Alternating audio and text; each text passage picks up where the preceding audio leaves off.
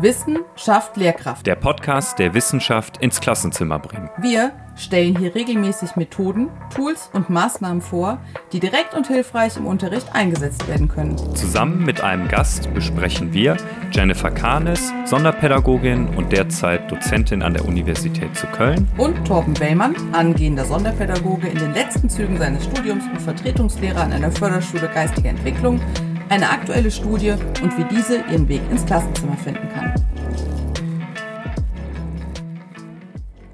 Ja, hallo, heute Tobias Hagen hier zu Besuch.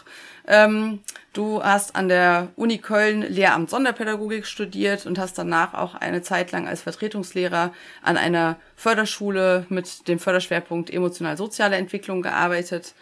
Ähm, und bist seit 2008 äh, dabei, Lehrkräfte mit auszubilden, hast Fortbildung für Lehrkräfte ähm, angeboten, hast im Forschungsprojekt äh, evaluiert äh, im Bereich des Klasse Kinderspiels und das ist auch das, worüber wir heute mit dir reden werden. Hallo, Tobias Hagen. Ja, hallo, vielen Dank für die Einladung. Ja, auch von mir ein herzliches Willkommen und schön, dass du da bist. Und wir haben ja eben schon kurz einmal darüber gesprochen. Wir starten immer direkt mit unserer Fahrstuhlfahrt und würden dich einmal bitten, uns quasi dein Projekt, worüber wir heute reden, äh, quasi uns ganz kurz, prägnant auf einer Fahrstuhlfahrt zusammenzufassen.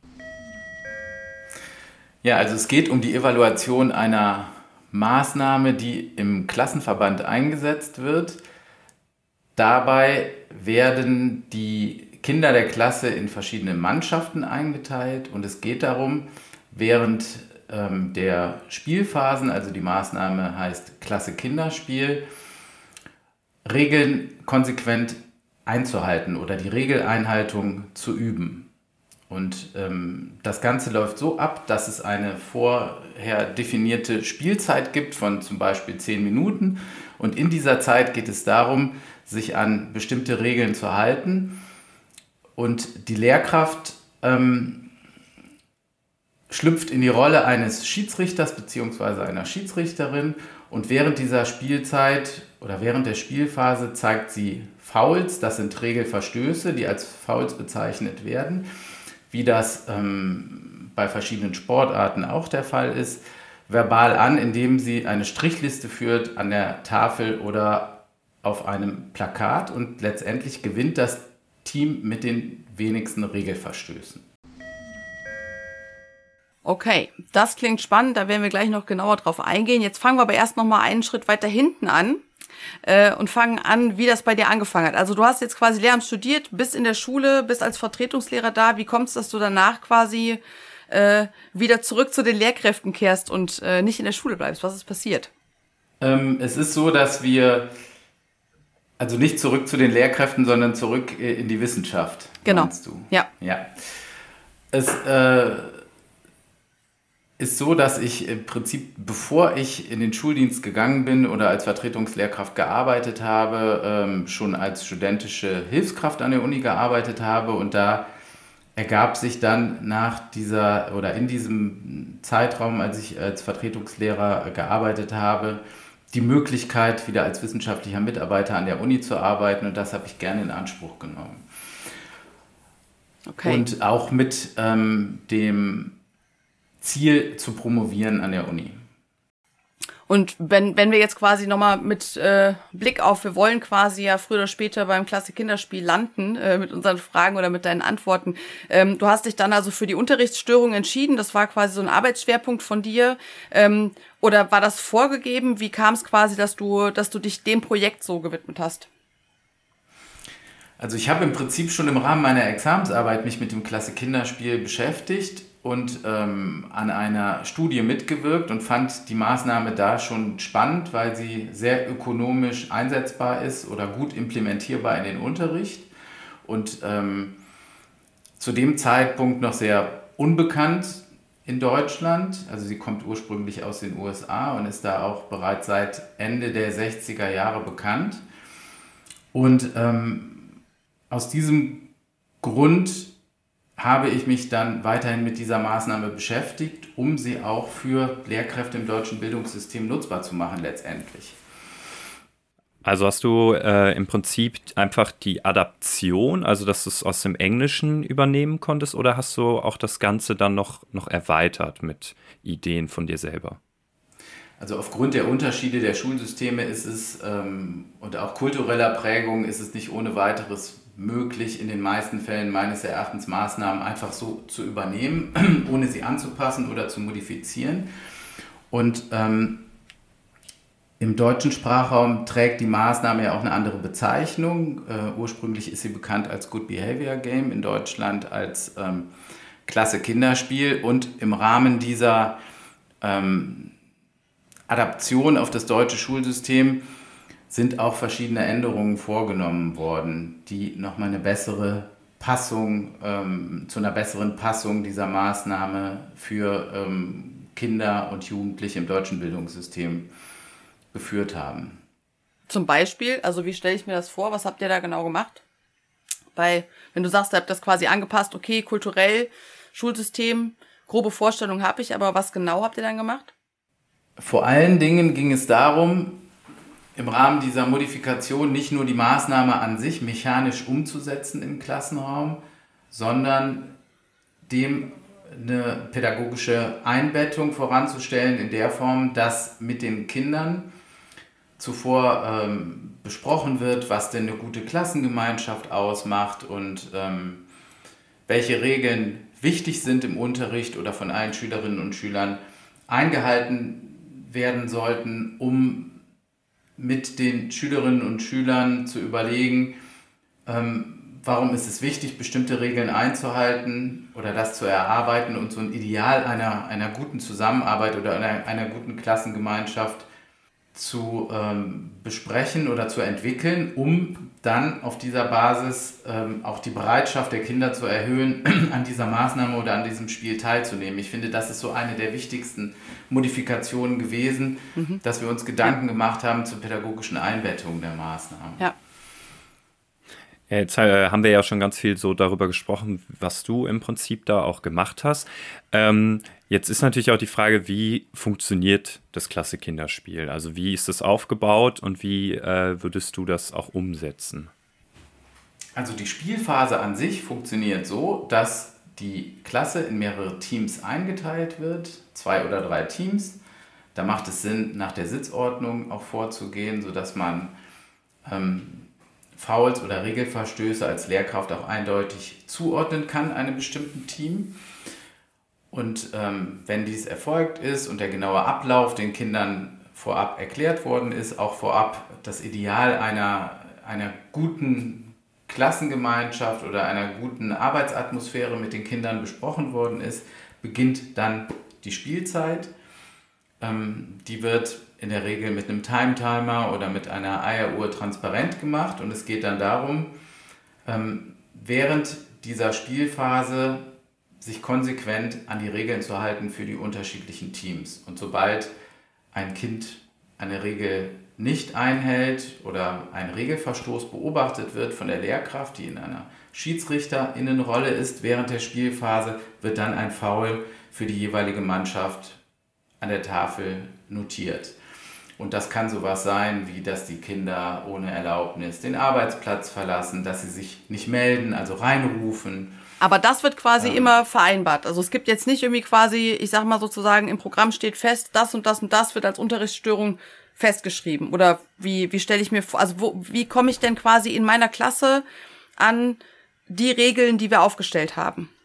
Letztendlich ist es abhängig äh, von der Unterrichtssituation, um die es geht und von dem, was mit den Kindern vorab vereinbart wird. Das heißt, daran ähm, wird schon deutlich, dass das eine Maßnahme ist, die relativ flexibel einsetzbar ist in unterschiedlichen Settings oder in unterschiedlichen Unterrichtssituationen. Ja. Und es ist so, dass in Einzelarbeitsphasen andere Regeln gelten als in anderen Phasen des Unterrichts, wie beispielsweise, wenn ähm, eine Gruppenarbeitsphase oder eine kooperative Lernphase umgesetzt wird im Unterricht. Es gibt aber auch Umsetzungsmöglichkeiten, beispielsweise im Sportunterricht oder während der Hausaufgabenbetreuung, wo dann gegebenenfalls nochmal andere Regeln gelten. Aber ganz wichtig ist, dass im Vorfeld mit den Kindern besprochen wird, im Hinblick auf bestimmte Unterrichtssituationen wie Einzelarbeitsphasen, Freiarbeitsphasen oder auch Gruppenarbeitsphasen, welche Regeln sind da wichtig, welche Regeln sollten eingehalten werden und das wird zunächst miteinander vereinbart. Mhm. Ja. Also es ist dann auch dabei egal, wie viele Regeln man äh, auch festlegt. Es geht einfach nur darum, dass sie für alle transparent und offen besprochen worden sind. Das ist eine gute Frage, weil es ist auch nicht äh, ganz unerheblich, wie groß die Anzahl der Regeln ist. Als Richtwert wird häufig genannt, dass es so drei bis maximal fünf Regeln sein sollten. Also es ist auch wichtig, dass die Anzahl der Regeln begrenzt ist oder limitiert ist auf eine bestimmte Anzahl. Zehn Regeln oder 15 Regeln, die dann während der Spielphase eingehalten werden müssten, das wäre zu viel. Ja, ist wahrscheinlich auch immer das Problem, ne, als Lehrkraft äh, quasi dann den Überblick zu behalten, also auch den Überblick zu behalten und für die Schüler natürlich auch. Ne? Genau, es geht schon darum, dass die Lehrkräfte sehr konsequent achten auf die Regeleinhaltung und wenn ich dann natürlich eine relativ große Anzahl von Regeln habe, auf die ich oder definiere zuvor, auf die ich achten muss, dann wird es für mich auch komplizierter und schwieriger. Und ähm, jetzt ist bei der bei der Studie, die wir jetzt heute quasi so ein bisschen als als Grundlage, sage ich mal, genommen haben für unser Gespräch auch, also Good Behavior Game, Klasse Kinderspiel, da gibt's ja schon eine ganze Menge an Studien, die immer mit einem anderen Fokus äh, arbeiten zu und äh, das Paper, worüber wir heute reden, da geht's dann noch um einen mehrstufigen Förderansatz, mit dem ihr das quasi so ein bisschen kombiniert, wenn ich das richtig verstanden habe, oder den ihr dem Ganzen zugrunde legt, nämlich den Kram-Ansatz, ist das richtig gesprochen? Ja, oder Cram. Cram, okay. Gut, den Cram-Ansatz, ähm, den ihr quasi dann noch sozusagen ja drüber gelegt habt, ne, als, als Grundlage. Ähm, und der unterscheidet ja nochmal diese drei Stufen, nämlich einmal die universelle und dann die selektive und dann die indizierte Maßnahme, um eben ähm, das Ganze nochmal ein bisschen passgenauer zu machen, wenn ich das richtig verstanden habe beim Anschauen. Ähm, und wenn ich es richtig gelesen habe, dann seid ihr jetzt hier bei der Studie auf der universellen äh, Stufe geblieben. Warum habt ihr das gemacht und was sind so die Vor- oder Nachteile der jeweiligen Stufen? Wie, wie habe ich mir das vorzustellen? Vielleicht kannst du das noch ein bisschen verständlicher erklären. Ja, ähm, im Rahmen des Forschungsprojekts äh, ging es in erster Linie darum, einen mehrstufigen Förderansatz zu evaluieren. Das heißt, es gab verschiedene Maßnahmen, die auf unterschiedlichen Ebenen zum Einsatz kommen oder implementiert worden sind an verschiedenen Grundschulen oder in einer Grundschule in diesem Fall. Und ähm, wir haben Maßnahmen festgelegt, die im gesamten Klassenverband zum Einsatz kommen. Das ist das Klasse Kinderspiel. Mhm. Und darüber hinaus weitere Maßnahmen, die stärker individualisiert sind und nochmal eine intensivere Unterstützung oder Förderung einzelner Kinder ermöglichen. Und das hat den Hintergrund, dass das Klasse Kinderspiel zwar gute Erfolge zeigt und von den Lehrkräften, die es angewendet haben in dem Projekt, als sehr hilfreich wahrgenommen worden sind, aber es gibt auch immer wieder Kinder, wo diese Maßnahme nicht, nicht ausreichend ist oder wo darüber okay. hinaus weitere Unterstützungsmaßnahmen ja. initiiert werden sollten. Und ähm, das ist in dem Projekt so kombiniert worden, dass es eben verschiedene Maßnahmen gab auf unterschiedlichen Ebenen und das Klasse Kinderspiel zunächst mal auf Stufe 1 für alle Kinder der Lerngruppe oder der Klasse implementiert worden ist.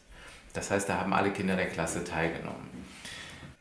Und bei den individuellen ähm, Förderzielen war, war das dann auch so, dass dann noch das Klasse Kinderspiel dabei gespielt wurde und quasi man musste immer für den jeweiligen oder die jeweilige Schülerin schauen, äh, ob sie sich an die Regeln hält oder war das unabhängig dann davon?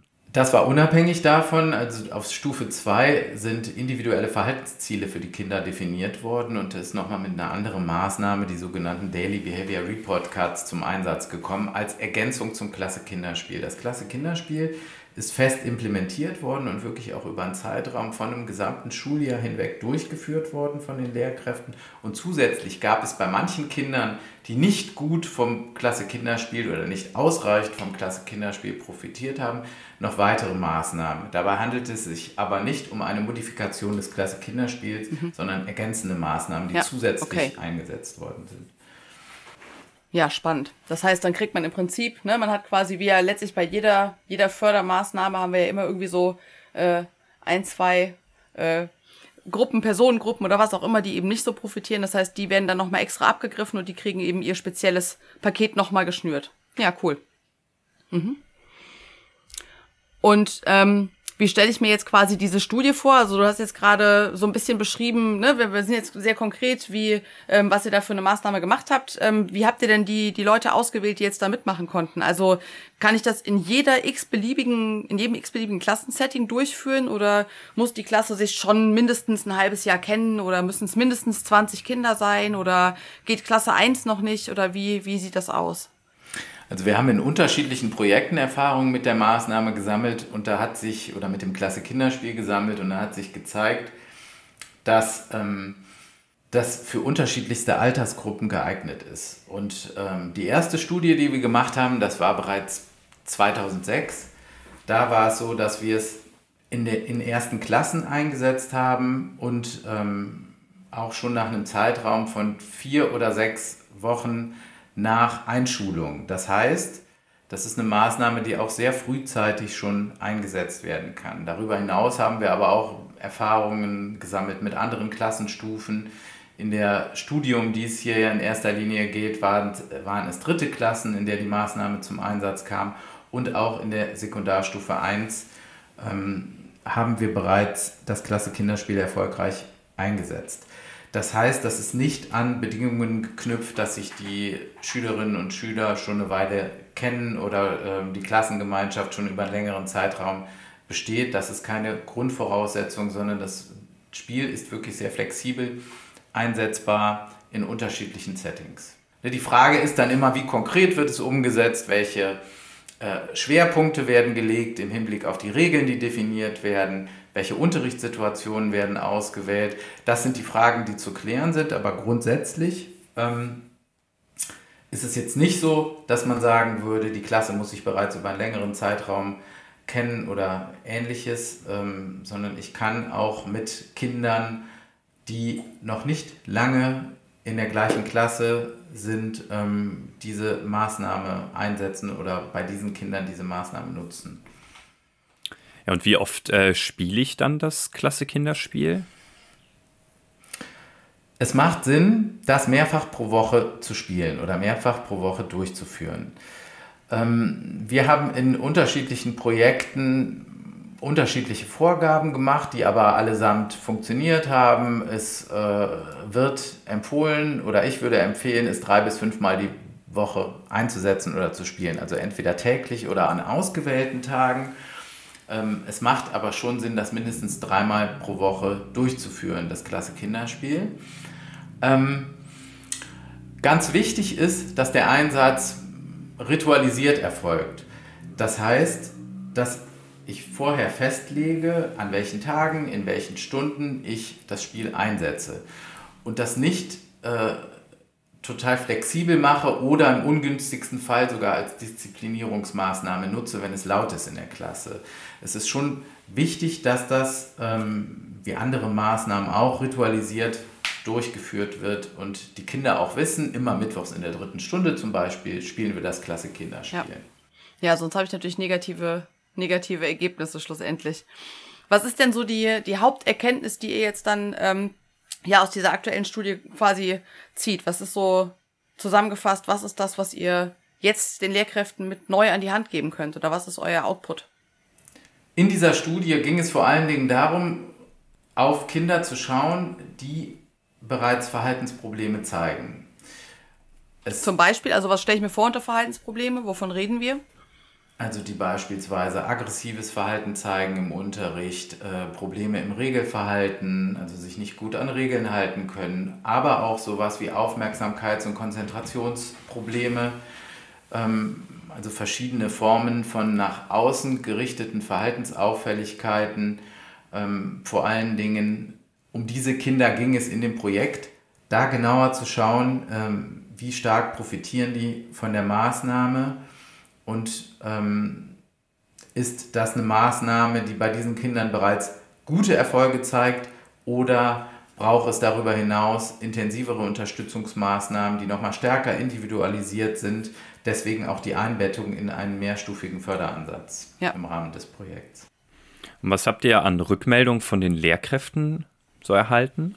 Ähm, grundsätzlich ist es so, dass die Maßnahme sehr positiv eingeschätzt wurde von den Lehrkräften. Was ganz häufig zurückgemeldet wurde, auch in diesem Projekt, ist, ähm, wenn ich so denke an die Projekte, die wir gemacht haben, dass zunächst der Eindruck war, das ist ja eine Maßnahme, die funktioniert wie viele andere Dinge, die ich in der Klasse ohnehin bereits einsetze. Da geht es darum, ähm, Regeln einzuhalten und ähm, es ist mit einer Bepunktung das Ganze ja auch verbunden und ähm, es gibt ein Gewinnerteam am Ende oder Schülerinnen und Schüler, die nach der Spielphase gewinnen und es gibt Kinder, die es weniger gut geschafft haben und das entspricht so Vorgehensweisen, die ich sonst auch in meinem Unterricht umsetze oder implementiert habe. Ähm, was dann aber ganz häufig oder von den allermeisten zurückgemeldet wird nach einiger Zeit der Durchführung ist, dass die Rückmeldung kommt, ja, ich habe vorher auf ähnliche Prinzipien zurückgegriffen in meinem Unterricht, aber nicht so systematisch und so strukturiert, wie das durch das Klasse Kinderspiel erfolgt.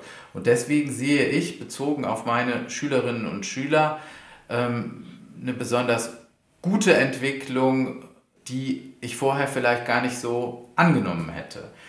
Und was auch immer als ganz zentraler Wirkfaktor ähm, genannt wird oder zentrales Kriterium ist die zeitliche Begrenzung dass die Spieldauer begrenzt wird auf 10 Minuten, in manchen Klassen vielleicht auch erstmal 5 Minuten pro Spielphase, weil das ein Zeitraum ist, der für die Kinder überblickbar ist und bewältigbar. Und nicht zu äh, größeren Herausforderungen führt, wie beispielsweise, dass ich ähm, als Kind vor Augen habe, ich muss das jetzt hier über einen gesamten Unterrichtsblock oder eine gesamte Unterrichtsstunde hinweg von 45 Minuten schaffen, sondern durch diese zeitliche Begrenzung wird es für die Kinder überschaubar und ähm, produziert für Kinder, die sonst große Schwierigkeit haben in ihrem, große Schwierigkeiten haben in ihrem Regelverhalten oder auch Lern- und Arbeitsverhalten, ähm, positive Erlebnisse, wo sie dann auch sehr stolz drauf sind, dass sie es geschafft haben in dieser Spielphase und zum Gewinnerteam gehören. Ja, und andersrum, glaube ich, ist es aber ja auch nochmal so, also wenn ich jetzt so an meine Zeit als Lehrkraft zurückblicke, du hast es gerade schon so ein bisschen angerissen, ne? So, man soll es nicht als disziplinarische Maßnahme nutzen. Ähm, aber es gibt halt dieses, okay, ich gehe in die Klasse und ich mache mein Ding und oh mein Gott, was ist das so laut hier? Ja, und ich habe eben gar nicht gemerkt, die ganzen sieben Minuten davor, in denen genau der eine Schüler, der eben immer wieder auffällt, weil er so laut ist, bla bla, gerade eben mal ruhig war oder gerade eben irgendwie irgendwie fokussiert gearbeitet oder sonst was. Und dadurch, dass ich aber den Fokus ja so gezielt setze und mein Zeitfenster auch, wie du es gerade beschreibst, so schön setze, habe ich auch als Lehrkraft, glaube ich, nochmal viel mehr Möglichkeiten, auch ähm, ja auch dem dem dem Schüler der Schülerin noch mal äh, einen neuen Blick zu schenken ne? und äh, eben nicht den Schulalltag zu beurteilen, der unfassbar anstrengend ist mit diesem einen Kind, sondern diese zehn Minuten bezogen auf diese drei vereinbarten Regeln ähm, zu beurteilen. Das finde ich äh, gibt auch noch mal mir enorm viel Raum. Genau, und hinterher auch dann explizit nochmal eine positive Rückmeldung zu erhalten zu ähm, gutem Regelverhalten in dieser Phase, was häufig als selbstverständlich vorausgesetzt wird. Das ist auch was, was ähm, von vielen Lehrkräften, auch von Schülerinnen und Schülern als positiv wahrgenommen wird, dass honoriert wird, dass es mir besonders gut gelungen ist, in diesen zehn Minuten oder während dieser Spielphase mich an die Regeln zu halten. Mhm. Und das nicht als Selbstverständlichkeit vorausgesetzt wird. Ja, das ist witzig, weil nämlich meine Kritik jetzt vor unserem Gespräch oder meine kritische Frage, so rum gesagt, ähm, war, äh, ich bin gestern noch mit Torben drüber unterhalten, äh, war so dieses, ja, aber es ist ja negativ. Wir reden hier über Fouls. Ne? Und ich irgendwie als die Sonderpädagogin und völlig äh, hier Jesper Juhl, ne, und äh, ich weiß nicht was, da habe ich quasi immer ein, lass uns das Gute sehen und das Gute nähren und so weiter. Und wir haben aber hier in diesem Spiel ja einen Fokus auf dem Negativen. Das heißt, in dem Moment, wo eine Regel nicht eingehalten wird, lege ich meine Aufmerksamkeit darauf, visualisiere das und äh, halte das fest.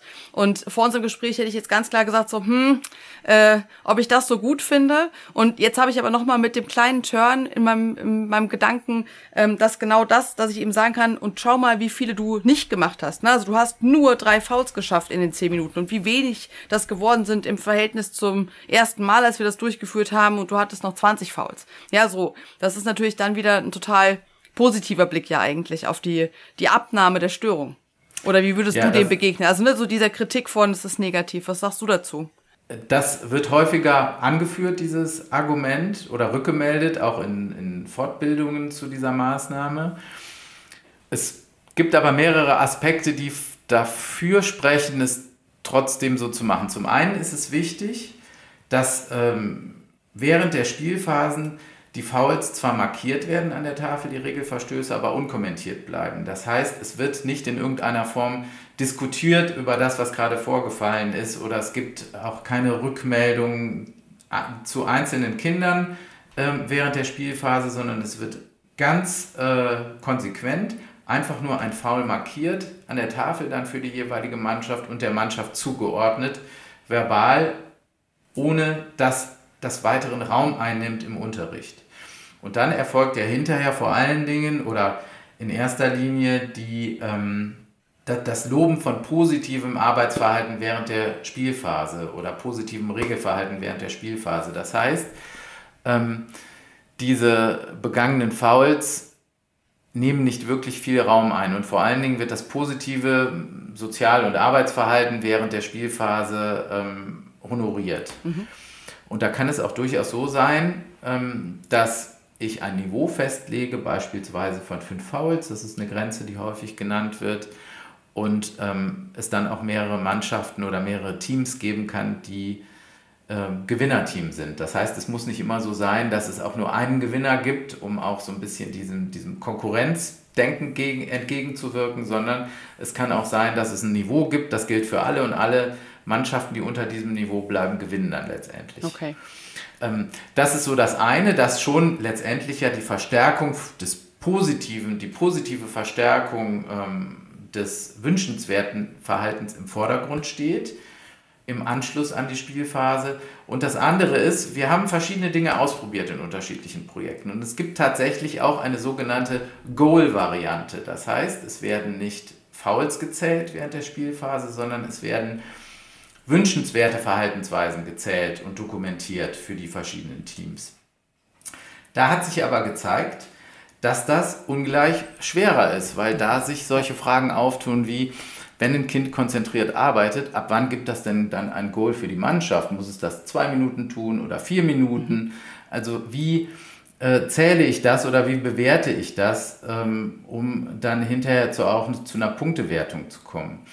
Und ähm, der Fokus auf störende Verhaltensweisen oder Regelverstöße ist einfacher. Die lassen sich, das wird auch von den Lehrkräften immer wieder so zurückgemeldet, einfacher identifizieren und auch eindeutiger identifizieren. Ja. Und deswegen fällt es den Lehrkräften leichter. Und auch durch diese Analogie, die hergestellt wird im Spiel zu verschiedenen Sportarten, ist es so, dass den Kindern für die Kinder auch diese Vorgehensweise nachvollziehbar ist. Auch ja, beim total. Fußball beispielsweise ja. gibt es Fouls und die werden geahndet und genauso ist es hier während dieser Spielphase auch. Mhm. Ja, ist ja nicht mehr so subjektiv die Wahrnehmung, ne? Beim Arbeitsverhalten oder so, das äh, erschwert das Ganze ja noch viel, viel mehr. Ähm, jetzt hast du ja auch schon ein bisschen äh, in die Richtung Grenzen ähm, berichtet. Wie ist das denn bei der Umsetzung überhaupt beim Klasse-Kinderspiel? Gibt es im Prinzip Probleme oder Schwierigkeiten, das umzusetzen? Oder was habt ihr da festgestellt? Häufig ist es so, dass zu Beginn Vorbehalte ähm, genannt werden von Lehrkräften dahingehend, dass bestimmte Schüler, die zum Beispiel große Aufmerksamkeitsprobleme haben oder auch hyperaktives Verhalten im Unterricht immer wieder zeigen oder massives Störverhalten, dass die Befürchtung da ist, dass diese Schülerinnen und Schüler die Maßnahme torpedieren könnten. Und das dann dazu führt, dass zum Beispiel ein Team oder eine Mannschaft immer verliert, weil dieses Kind Teil der Gruppe ist. Es hat sich aber gezeigt bei äh, unseren Projekten, dass das meist nicht die Kinder sind, äh, die zuvor von den Lehrkräften ähm, angenommen wurden, dass diese Kinder große Schwierigkeiten haben. Und das kommt vor allen Dingen während der Spielphasen und das kommt vor allen Dingen zustande durch die äh, Begrenzung der Spieldauer. Da strengen sich manche Kinder unglaublich an, dass sie das auch wirklich fünf Minuten oder zehn Minuten schaffen und brauchen dann vielleicht hinterher auch eine Bewegungspause oder da muss so ein bisschen die Luft dann nochmal raus. Ähm, aber sind total stolz darauf, dass sie es geschafft haben, eben aufgrund der überschaubaren Spieldauer, die das dadurch bewältigbar macht für die Kinder. Zeigt aber auch nochmal wie, so deutlich, wie wichtig das denen eigentlich eben ist, sich äh, adäquat zu verhalten. Ne? Also, dass sie jetzt einfach das als realistisches äh, Ziel ansehen. Sie wissen, es gibt die drei Regeln, sie wissen, es gibt die zehn Minuten, sie geben jetzt alles, zeigt ja, dass sie eigentlich gerne 24-7 äh, das Verhalten an den Tag legen wollen würden, was bei keinem anstößt. Ne? Das ist schon, macht ja auch nochmal was deutlich. Kriegt direkt Gänsehaut. Genau. Ja, aber das so aufgrund individueller äh, Voraussetzungen gar nicht schaffen können über genau. einen Zeitraum ja. von einer gesamten Unterrichtsstunde hinweg. Richtig. Das ist für die Kinder einfach teilweise eine Überforderung. Aber durch diese Begrenzung der, der Spieldauer funktioniert es in diesen Situationen dann eben ganz gut und produziert für die Kinder positive Erlebnisse.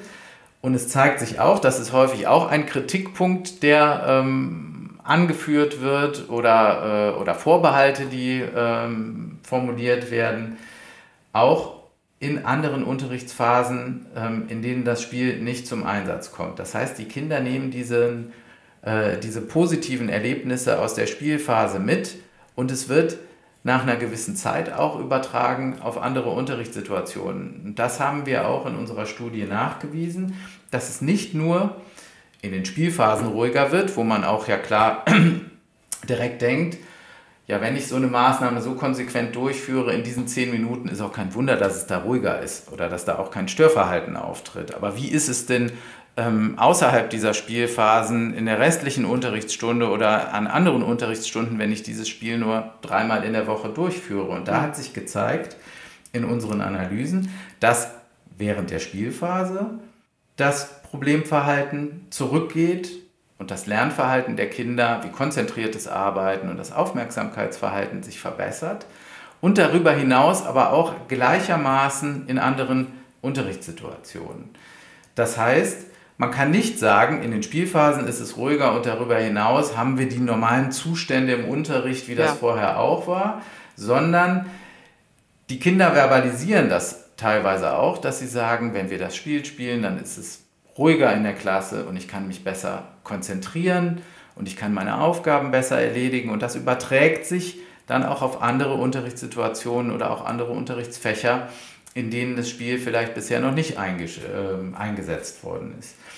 Und ähm, das ist aber ein Effekt, das finde ich nochmal ganz wichtig, der sich nicht zeigt nach anderthalb Wochen sondern es ist wichtig bei einer solchen Maßnahme, dass die, leider haben wir diese Erfahrungen teilweise auch gesammelt, dass es keinen Sinn macht, die dreimal auszuprobieren in einer Woche und dann schon zu dem Ergebnis zu kommen, es bringt nichts oder es hat sich nicht wirklich was verändert in meiner Klasse, sondern es ist wichtig, das auch über einen Zeitraum von mehreren Wochen kontinuierlich ritualisiert durchzuführen oder einzusetzen, diese Maßnahme.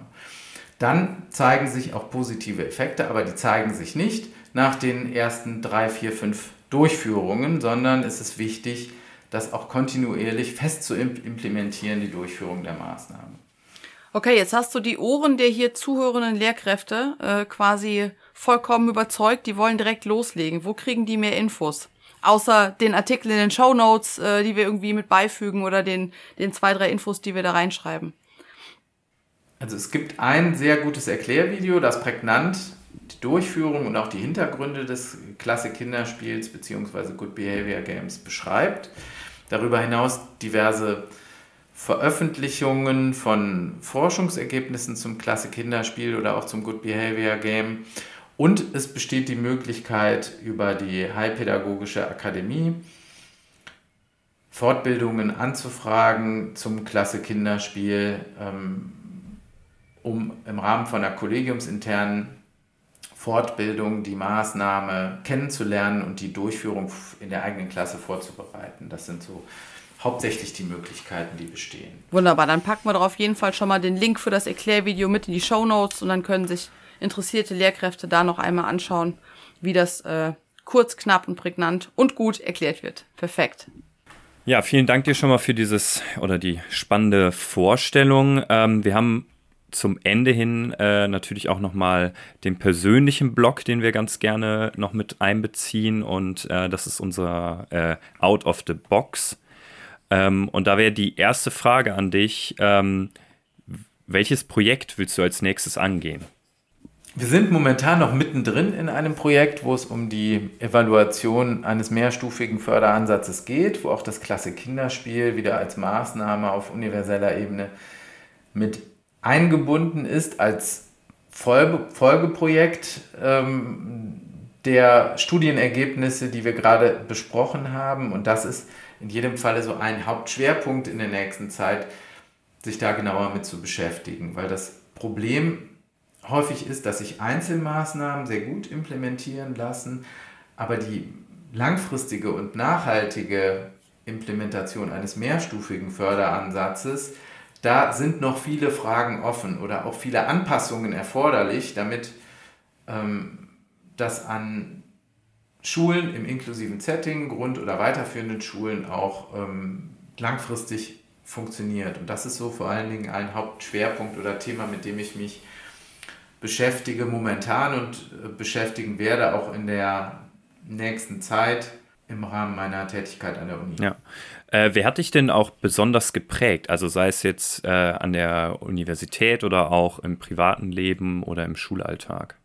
Also meine Promotion ist betreut worden in erster Linie von Professor Clemens Hillenbrand, der das Spiel auch ursprünglich, das Klasse Kinderspiel für den deutschen Sprachraum, nutzbar gemacht hat und ähm, nach meiner Zeit an der Schule und äh, einer kürzeren Phase an der Uni Köln als wissenschaftlicher Mitarbeiter bin ich auch ähm, mit Professor Hillenbrand nach ähm, Oldenburg an die Universität gegangen und ähm, war dort drei Jahre tätig als wissenschaftlicher Mitarbeiter im Förderschwerpunkt Lernen. Und das hat mich auf jeden Fall sehr geprägt. Oder Professor Hillenbrand ist ähm, jemand, mit dem ich auch viel gerade so in der Anfangszeit zusammengearbeitet habe und von dem ich viel lernen durfte.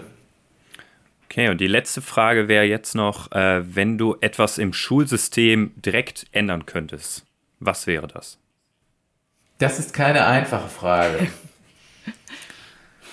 Ich glaube, es wäre schön, weil sich äh, das ja auch ähm, in meinen Forschungsprojekten oder in den Forschungsprojekten konkretisiert, an denen ich beteiligt bin, wenn man dahin käme, mehrstufige Förderansätze auch verbindlich an verschiedenen Schulen zu implementieren, vor allen Dingen auch ein datengeleitetes Vorgehen, was meines Erachtens immer noch ein großes Problem ist, dass es in jedem Falle so eine grundlegende Veränderung, die schön wäre, die aber auch wichtig wäre, damit alle Kinder ähm, mit Unterstützungsbedarf auch die ähm, Unterstützungsmaßnahmen oder Fördermaßnahmen erhalten, die erforderlich sind, vor, vor allen Dingen auch verknüpft mit einer engmaschigen Diagnostik, sodass sich auch frühzeitig abzeichnet, ob ein Kind gut von der Fördermaßnahme profitiert, vielleicht aber auch weniger gut und dann eben auch frühzeitig Modifikationen vorgenommen werden.